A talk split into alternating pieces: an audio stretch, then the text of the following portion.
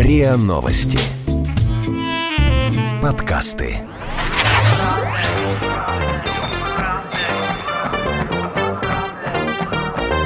Правда тело.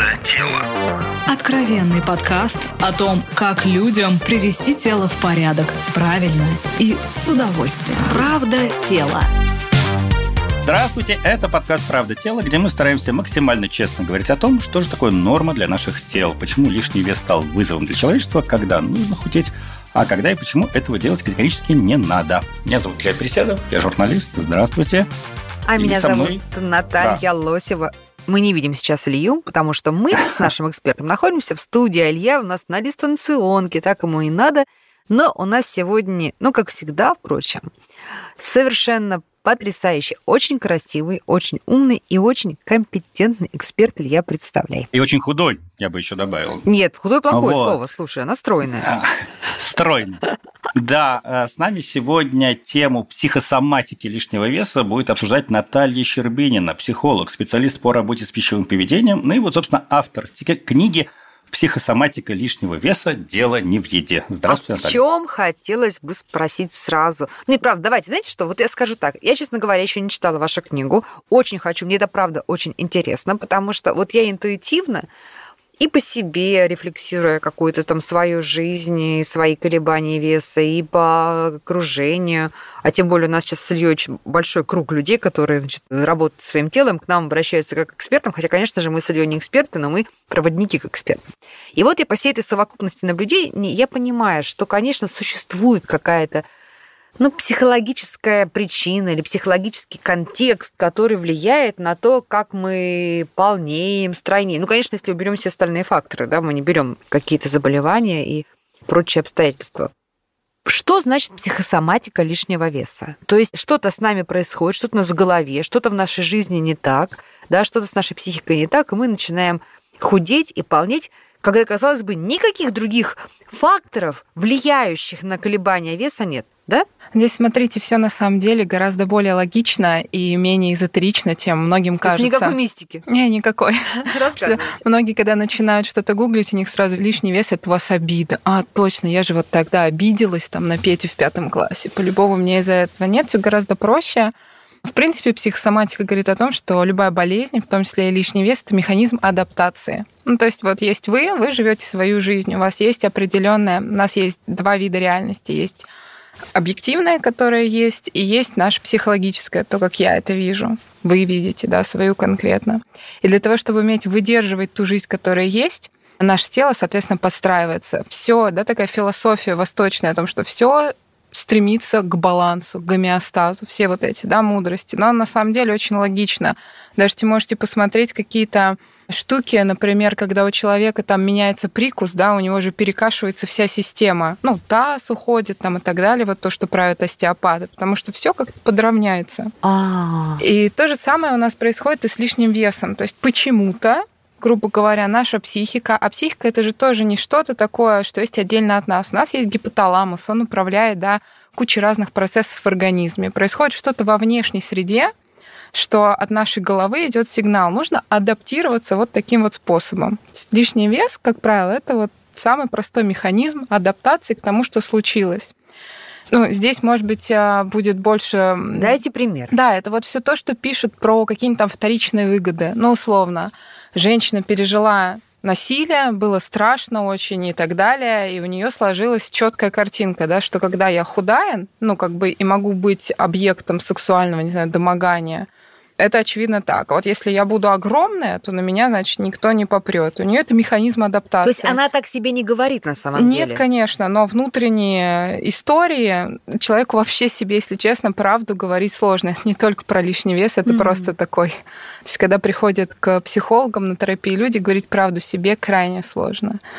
О чем бы то ни было. А еще какие примеры, кроме вот истории с изнасилованием и потом набором веса? Истории, когда мы смотрим там на родителей, на наших родителей, и очень часто есть «я никогда не буду, как моя мама», например, да, и я становлюсь Полная. полностью. Да, Мгм. мама была худая, например, Ага. Есть это тоже не явные, да, такие штуки.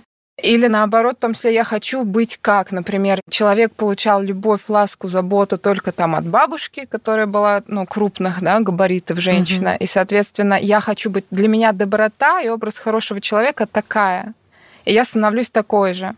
Это, знаете, даже про вот эти все самые штуки, что, в принципе, по человеку видно, как он живет, когда к нам в кабинет заходят люди, мы, в принципе, с порога до того, когда же он начинает говорить, многие вещи они можем понимать. Например? Ну, потому как он красится, как он выглядит, угу. насколько широко он даже раскрывает рот, когда говорит, насколько он улыбается, там, не знаю, даже не пряча зубы, да, как он присаживается.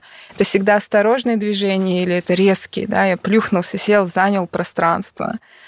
И вот кажется, что это все такие мелочи, и скептики, естественно, они всегда, что все можно натянуть, да, все притянуть. А на самом деле есть вот эти игры гормонов, хотя опять-таки гормональным фоном это не что-то абстрактное, не знаю, инопланетянское, что-то такое, чем мы не управляем. Это все внутри нашего организма, и, соответственно, даже нашим гормональным уровнем его контролирует, собственно говоря, наш там разум, мозг. Простите, пожалуйста, я вмешаюсь, но все-таки, насколько я знаю, вопросами гормонов в организме занимаются эндокринологи, а психологи занимаются чем-то другим. Поэтому, Конечно. если мы говорим про психосоматику с психологом, хотелось бы услышать все-таки про какие-то психологические измерения этого как бы, явления. Только можно я тебя поправлю, да, вот в нашем другом подкасте, который называется «Страхи и ошибки», где мы встречаемся как раз с психологами, психотерапевтами, психиатрами. Мы очень часто об этом говорим, и как раз психолог и психотерапевт очень часто направляют своего клиента или пациента к эндокринологу. Понимаешь? Да, в тот момент, когда он понимает, что его это сфера... сотрудничество очень нормально. Когда он понимает, что его сфера профессиональных интересов на этом заканчивается. Я здесь же не да, выписываю как никакие... отправляет к хирургу. Это сотрудничество. Не, не занимаюсь выписыванием анализов, да, каких-то препаратов, но я нахожусь глубоко в теме, да, о том, что у нас есть, не представляете себе, даже эндокринная психология, которая, собственно говоря, занимается mm-hmm пониманием, почему те или иные гормоны дают сбой. Это касается не только лишнего веса, это касается кучи женских болезней, мужских, да, игры тестостерона, прогестерона. Да, да, и да. психология этим тоже занимается, и мы не лезем туда и даже не пытаемся мериться. Мы люди гуманитарного образования, без медицинского. То есть мы туда не лезем, но абсолютно верно Наталья подметила, мы дружим, у меня огромное количество друзей-врачей, с которыми очень интересно вести эти диалоги. То есть я как представитель гуманитарной профессии, они как практики медики, и это только дает ну, вот эта вот та штука 1 плюс 1 равно 11. И даже немножечко отойдя от нашей темы, скажу, что у меня есть очень талантливая коллега, онкопсихолог, она занимается онкологией, и она работает в онкоцентре в паре с онкологом, и у них феноменальные результаты. Нет такого, что психолог отрицает, нет, давайте уберем все там, средства, да, или врач, который говорит, психологи, это все ерунда, мы не будем их слушать. Вот когда они начинают дружить и делать что-то вместе, пациенты, слава богу, получают очень крутые результаты. Здорово. Но возвращаемся к тому, какие психологические факторы влияют на набор веса. Это знаете, как... Что какие... из детства у нас идет с вами? Вычленять что-то прям по пунктам, что если у вас детство было такое, вы точно вес не наберете. А если вот такое, то точно Вас наберете... ругали за тройки, вы там, допустим, станете толстым. Это не так. Нет, конечно же, нет, нет, нет. Это вот, понимаете, вот механизм прям адаптации, он у всех очень проразная. Здесь мне, наверное, а, хотелось бы сказать про самое основное, это когда пищевые привычки у нас детям, да, закладываются там вот бабушки, да, в основном там военные, угу. да, доедай до конца, ешь, и это все через рвотные рефлексы у детей бывает. Нет, ты ешь нужно до конца, и сама вот эта история того, что я уже сыт, нет, ты еще не наелся. А потом анорексия во взрослом возрасте наступает. Но это может вырываться в разные абсолютно угу. формы, вот, вплоть до биполярного расстройства. То есть, ну, там абсолютно разные. Здесь штука того, что, знаете, человека с детства научают про разрыв «не слушай себя». То есть он говорит, я сыт. Говорят, ты должен еще поесть. Лучше знаю. Да, как в анекдоте, когда типа там мама кричит с балкона, говорит, Сашенька, тебе пора домой. Мама, я проголодался или замерз? Ну, очень, очень жизненно. Правда тела. Правда тела. Хорошо. Какие обстоятельства взрослой жизни, ситуативные, могут э, стать триггером набора лишнего веса? Там стресс на работе, не знаю, я бы... разрыв с э, любимым человеком.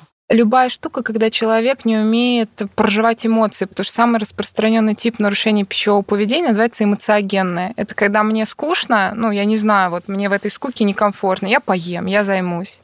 Мне, например, обидно, не знаю, уволили с работы, что-то случилось, я не могу это прожить, но я знаю, у меня есть вот как раз стратегия, что можно ведерко мороженого, сериальчика мне как-то отпустит. Вот вы даже не представляете, как вы в точку попали на самом деле. Ну, лично про меня. Это правда, это, это большое утешение, поесть вкусно. Да, но это опять-таки с точки зрения логики, потому что организм весь, вся в целом ваша система в этот момент пребывает в некой небезопасности. Это но как один раз там можно? паника. Это же история именно, понимаете, научения. То есть, когда у тебя есть стратегия, что я не бью женщин, ну вот можно разочек, ну потому что пробесила до жути. Нет, ты ее можешь, ну, наверное, да, мое как бы понимание, ты ее можешь скрутить, ты можешь как-то на нее, не знаю, гаркнуть даже, да, эту женщину в истерике. Вот, облить в холодной водой, в конце концов. Но если у тебя есть внутренний четкий принцип, что ты не бьешь женщин, ты ее ни, ну, ни в коем случае не ударишь. Так и здесь это же история. Если я умею проживать свои эмоции, угу. психология здорового поведения не говорит о том, что вы не должны есть конфеты, там, ЗОЖ, да, там, нет, уже, да, у нас есть отдельное течение орторексия, когда они фанаты просто, да, вся жизнь только, у нас весь фокус внимания насколько зожная моя У нас еда. есть эпизод об этом, кстати, про орторексию. Друзья, послушайте обязательно, что, что бывает с теми, кто циклится на здоровом образе жизни. Да, и это ну, целая как бы девиация, да, отклонение. Угу. А как раз здоровое пищевое поведение говорит, да, у нас как реклама, да, сейчас популярная, мы вкусовые сосочки, что мы хотим, какое-то мороженое. Действительно, у нас на языке много этих вкусовых сосочков. Мы созданы в том числе, человек так задуман, чтобы получать удовольствие в том числе от пищи. И нет ничего ничего ужасного съесть торт, шоколадку, шурму, ну, что угодно. Но это именно вопрос от получения этого, что я испытываю на пищевое удовольствие. Я не заедаю. Действительно, есть вот этот момент, который популярный, да, интуитивное питание. Это же классная штука. Но только когда у тебя эмоциогенных вот этих всех штук, ну там еще... То есть когда ты в ровном настроении. Если ты в ровном настроении, или не настроение, или, а, а как? когда а ты живешь и ты умеешь проживать свои эмоции, когда тебе горестно, ты не говоришь я креплюсь, ты берешь и рыдаешь. Ну, как, как сам собой. Когда тебя пробесил человек, да, безусловно, экологично, да, это тоже научение.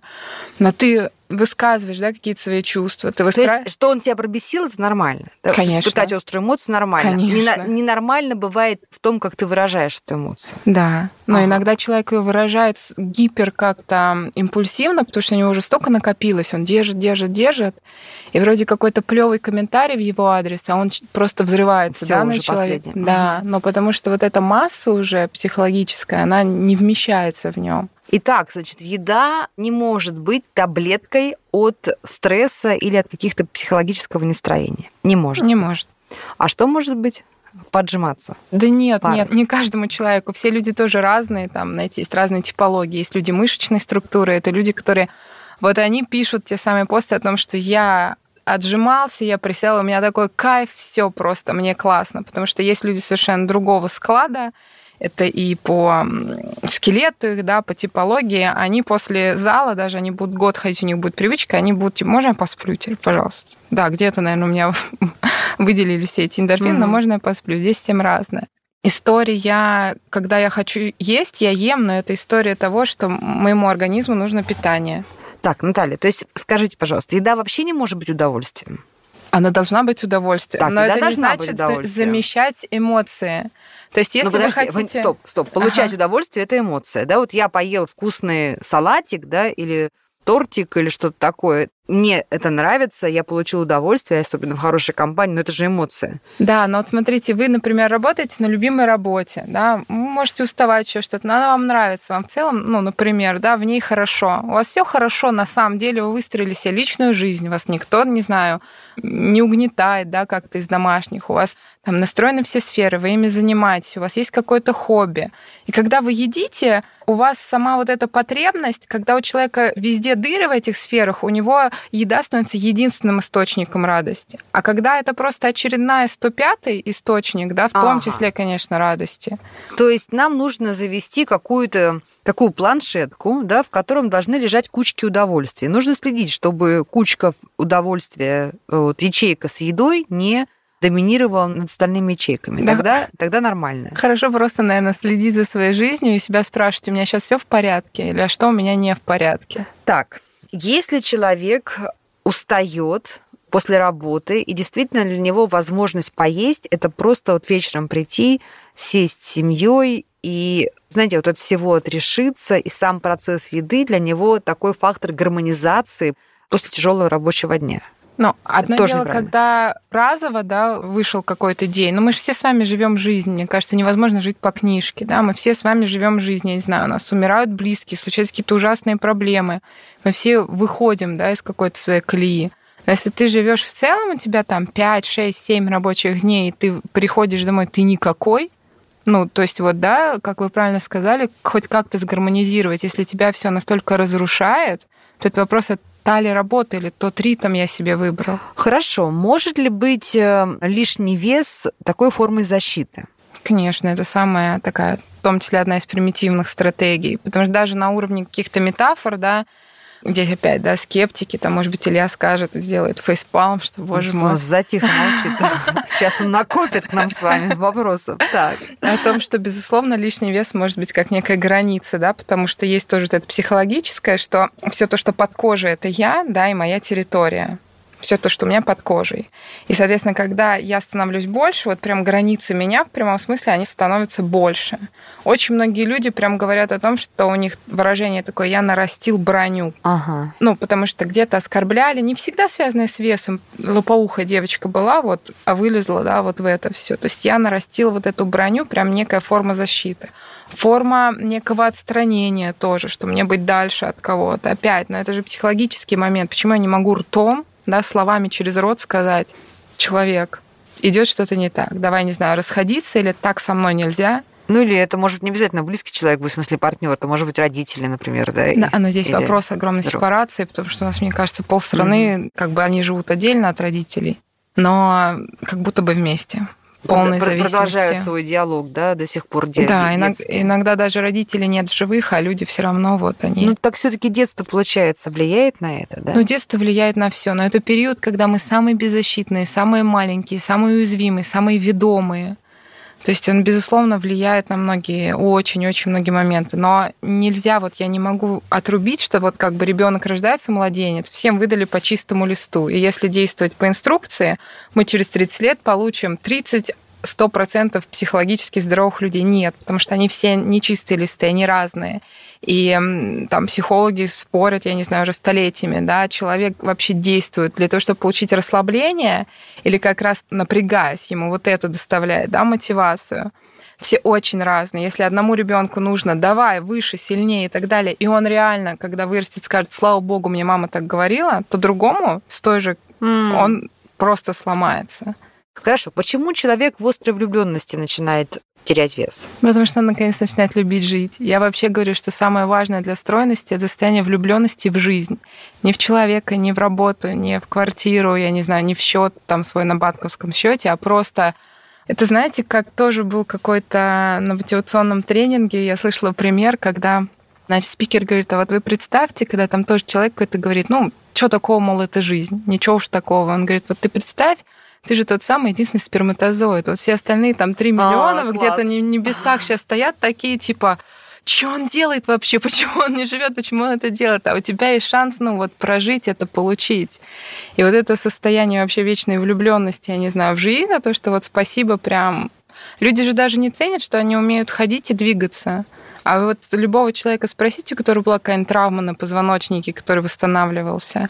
Эти люди, вот они понимают эту ценность, типа, ура, я хожу. А мы не ценим, что у нас вообще тело сгибается, мы можем не знаю, у нас столько всего прекрасного в теле, столько процессов внутри него происходит. Илюха, а у тебя были ситуации, когда ты понимала, что ты набираешь вес из каких-то психологических проблем или, или вес набираешь, заедая стресс, или какого-то удовольствия тебе не хватало? Знаешь, если мы обмениваемся анекдотами, я вспомню один хороший анекдот, когда м, сексолог или там просто там какой-то врач спрашивает у пациента, вас э, эротические сны мучают? А пациент говорит, почему мучают? Да? Так. А, да, так же Ра- здесь. Развивай как бы. мысль, хорошо. Да. То есть мне вообще не близко словосочетание психологическая проблема. И насколько я знаю, сегодня, в общем-то, психологи профессиональные стараются этого как-то избегать, потому что как бы сложно говорить о психологических проблемах, правильнее говорить о психологических ситуациях.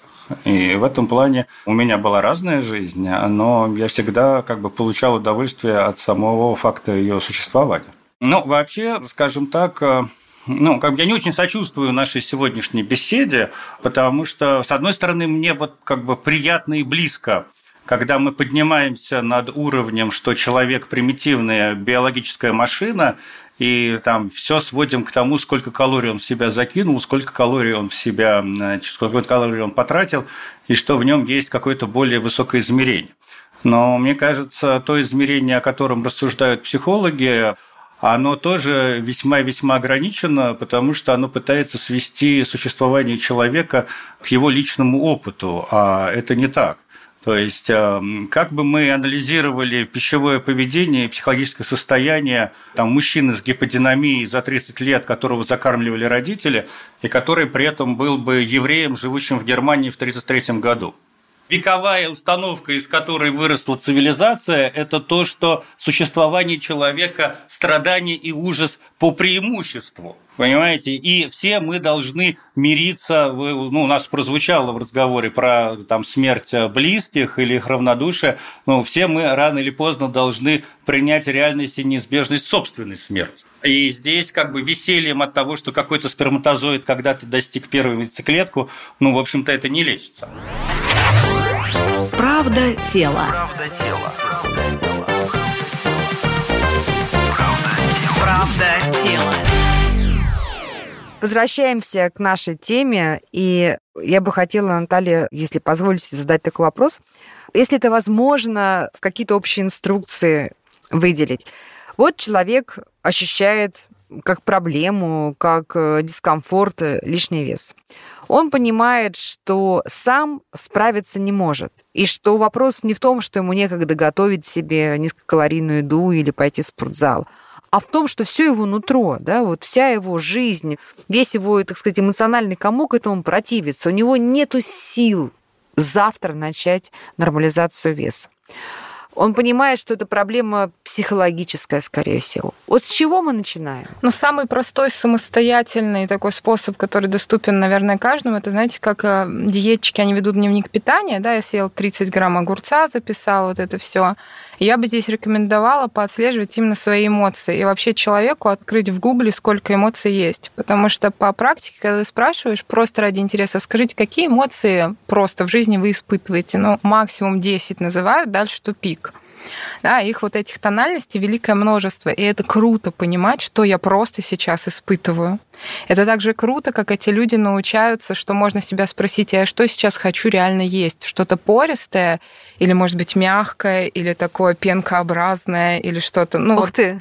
Конечно, это же все, все, все тоже про вот эти ощущения, и люди научаются этому, что можно, оказывается, чуть-чуть подвиснуть перед заказом, да, а не просто ритуал какой-то, что вот это, это я беру, а подумать, а что я реально хочу. Но вот с точки зрения подслеживать эти эмоции без запретов всяких, без наказания о том, что я отследила это и поэтому не дам вообще без этого. Просто отслеживать, особенно когда у людей нападают те самые жоры или еще что-то, какая вот там эмоция. Потому что она в конечном итоге, скорее всего, и приведет к базовому вот этому состоянию, откуда оно у него, с этим, да, уже вести, ну, далее более глубокую работу.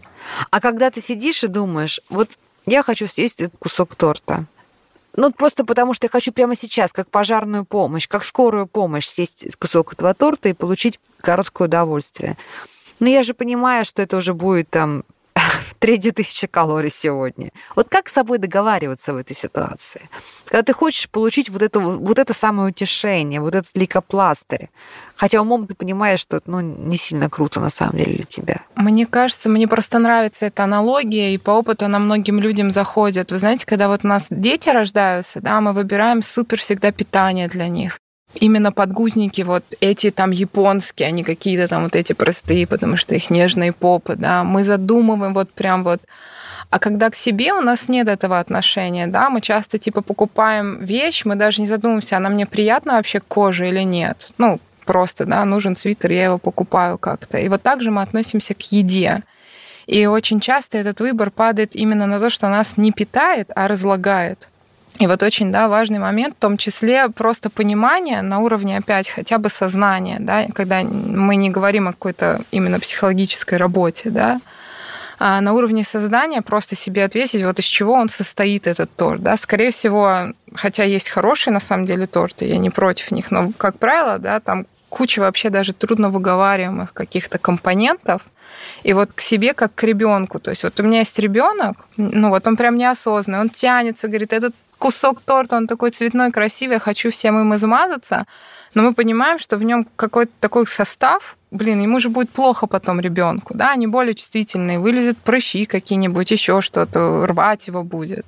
А к себе мы вот так не можем. Вот самый как бы классный для меня это относиться как к ребенку с осознанностью вообще, что я, ну вот потребляю, я это ребенку дам, или не дам. Смотрите, тут же все на самом деле гораздо коварнее. Как раз наши эксперты, диетологи, эндокринологи нам очень много рассказывают о том, как на уровне физиологии, да, на уровне гормонов мы реагируем на сладкое, да. на жирное, на быстрые углеводы, да, что такое ощущение, что мы созданы для того, чтобы получать, наш организм так устроен, чтобы получать вот это вот быстрое, мгновенное и вульгарное удовольствие. Ну, пойди-ка посражайся с природой, понимаете? Получается, что разум должен сражаться с природой. Вся жизнь показывает, что природа побеждает разум на самом деле. Есть прекрасный эксперимент, где взяли, значит, бедных этих крысах, на которых все экспериментируют, mm-hmm. да, и значит одним крысам им а, прижгли или что там делают, этот вкусовой рецептор, нерв какой-то. То есть они не испытывали вкус. И им дали, значит, в одной стороне была поилка со сладкой водой и жирной едой, а во второй стороне была обычная вода и какая-то там обычная еда, без всяких подсластителей. И вот даже крысы, которые не могли испытывать вкусовых ощущений, они выбирали жирную еду Ух и сладкую воду. Да. А почему? Как это объяснили? Ну, потому что, во-первых, организм стремится к самому простому получению энергии, угу. а она здесь. Вот. Но на этой базе, да, там, по-моему, этим занимались нейробиологи, вот, вот эти все ребята, нейрофизиологи, они как раз пришли, ставили еще какие-то дополнительные, в общем, эксперименты, смотрели вот эти все анализы, они пришли к выводу про вот серотониновую и дофаминовую зависимость. То есть, когда есть серотонинчики, не хватает сладкого, вот. А дофаминчики это не хватает жирного и соленого. У нас опять мы открываем, смотрим, про что эти гормоны. Не трогаю эндокринологов, да, угу. базовое гуманитарное понимание. Серотонин у нас гормон удовольствия, да, всем как бы известный. Дофамин, он вырабатывается, когда вот я мамонта завалила, я красавчик, вот это победа, это вот дофамин. И, соответственно, когда мы в терапии, да, и тоже иногда отправляем людей, да, давайте сдадим анализы, посмотрим, что там, и мы начинаем работать в том числе с влиянием на их гормональный фон, через вот эти состояния. Где ты был молодец, давай посмотрим. Куча же людей ходят ну, с полным обесцениванием своих успехов. Да что я добился, да что такого, да все так могут. А нет, даже как бы не каждый может, не знаю, вязать как-то. И много простых действий, но люди обесценивают. И в том числе выравнивается в том числе их и гормональная структура, да, кажется, пф, бред какой. Но бред пока не попробуешь. А оно все выстраивается. Какие рекомендации вы дадите как психолог? Как нам ну, правильно с собой разговаривать с точки зрения правильного отношения к еде и вот тем психосоматическим расстройствам, которые могут повлиять на лишний вес, на приобретение лишнего веса. Ну, наверное, банально будет, если я скажу с любовью, да. К себе. Да, да, да. С какой-то бережностью. Не, ну смотрите, я вот записала ментально, что очень интересный дневник эмоций, да, потому что обычно, когда человек садится на диету, да, или переходит там, к какому-то питанию гармонизирующему, это, как правило, все диетологи говорят, это прям универсальный совет, кстати, я считаю, что он очень полезный. Вести дневник того, что ты съел. И примерно на третий день ведения такого дневника люди, которые говорили «я мало ем», приходят в ужас от того, что сколько они едят на самом деле. Да. А вот эмоциональный дневник, если вести параллельно. Я никогда не слышала, но подумала, что это просто гениальная история. Ну, такая простая, да, кажется. Да, да, и такой совет номер один, еще что Ну, на самом деле, вот книга, которая написана, она как раз сделана как не теория, а там много я собрала как раз упражнений последовательно. Как раз у меня был большой Например, внутренний да, импульс. Дайте нам такие вот упражнения в финале, будет очень здорово. Но то упражнение, которое мне нравится, это по поводу пообщаться с телом. Это прям телу написать письмо, где-то извинения, где-то прощение. Но там есть у меня определенный определенная пошаговая система, но в целом просто вот с ним поговорить как с чем-то живым, да. И именно с точки зрения такого командного духа, что вы едино, у вас второго тела не будет, и, в общем, деваться некуда. Мужья уходят, дети вырастают, уходят, а вам с собой жить до конца жизни. Да? И как вы это проживете, с каким отношением к себе, зависит в первую очередь от вас. Упражнение, которое очень тоже всем заходит и нравится, то, о чем мы говорили про границы да, и защиты, это как раз история личных границ, потому что люди как правило, тоже не наученными пользоваться. Как сейчас говорят современные психологи, это задача родителей научить детей хорошим гибким границам. Ну, по сути, такой перечень, как со мной можно, а как со мной нельзя. И да, умение тоже это говорить словами там, собеседникам. Иногда какие-то очень, кажется, незначительные вещи, но они по капельке собираются. Ну, типа, не люблю, когда пьют из моей кружки а боюсь показаться какой-то брюзго или так далее. Хотя вроде, ну, такая маленькая просьба, а уже жизнь облегчает. Но в целом, мне кажется, такой тоже очень важный компонент для людей э, с лишним весом. Очень часто это люди, которые пытаются всех спасти и жить вообще для других. Точно. Сто процентов. Сто процентов. Я знаю много таких людей. Вот. И такой очень важный совет, да, сфокусироваться на том, чтобы, ну, я это называю не воровать у других другую жизнь и их опыт. Ну, то есть люди вокруг вас, вокруг каждого из нас будут натыкаться на неприятные истории, еще что-то такое, делать ошибки, но это их жизнь и их опыт. А как это связано? Слушайте, вы сейчас просто мне просто меня аж подскочила на своем стуле в студии, потому что я действительно знаю очень много людей с лишним весом, которые потрясающие вот такие спасатели.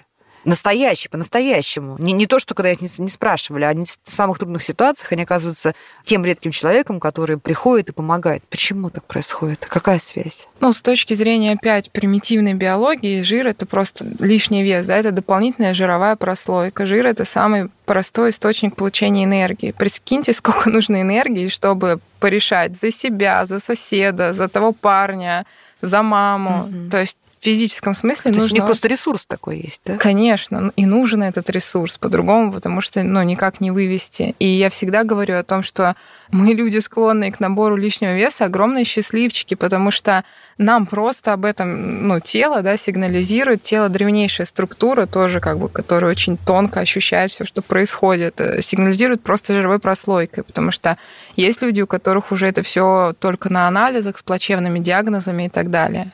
Поэтому увидеть прям бонус в том, что человек склонен к полноте, и, наконец, признать, что те худые, которые едят и не толстеют, они не ведьмы, что у них свои истории. К неожиданному выводу мы приходим к концу эпизода. Для меня это вывод такой, что полные люди нам нужны для правильного мироустройства, потому что именно полные люди придут нас и спасут, когда а знаете, как есть, да, пока толстый сохнет, да, худой сдохнет. Извините за жесткую народную поговорку и мудрость, но что-то из этого, да, то есть толстые, полные люди нас будут спасать. Илюх, да? Возможно. Что ты для себя вынес? Слушайте, товарищи, может быть, я просто не первый год интересуюсь этой темой, поэтому, честно скажу, ничего принципиально нового я для себя не вынес. А мне было очень интересно и полезно, между прочим. И во мне отзывалось очень многие примеры, и я буду долго думать о нашем сегодняшнем разговоре, потому что, мне кажется, он довольно глубокий, несмотря на то, что, может быть, мы какие-то приводили ну, такие примеры поверхностные. Такой мой вывод сегодняшнего эпизода. Большое спасибо Наталье, психологу, специалисту по работе с пищевым поведением, автором книги «Психосоматика лишнего веса. Дело не в виде». Это был подкаст «Правда тела». Пожалуйста, присылайте нам свои вопросы, просьбы, и мы позовем, как обычно, самых лучших экспертов. И подписывайтесь. Правда тела. Правда тела. Правда тела. Слушайте эпизоды подкаста на сайте ria.ru в приложениях Apple Podcasts, CastBox или SoundStream. Комментируйте и делитесь с друзьями.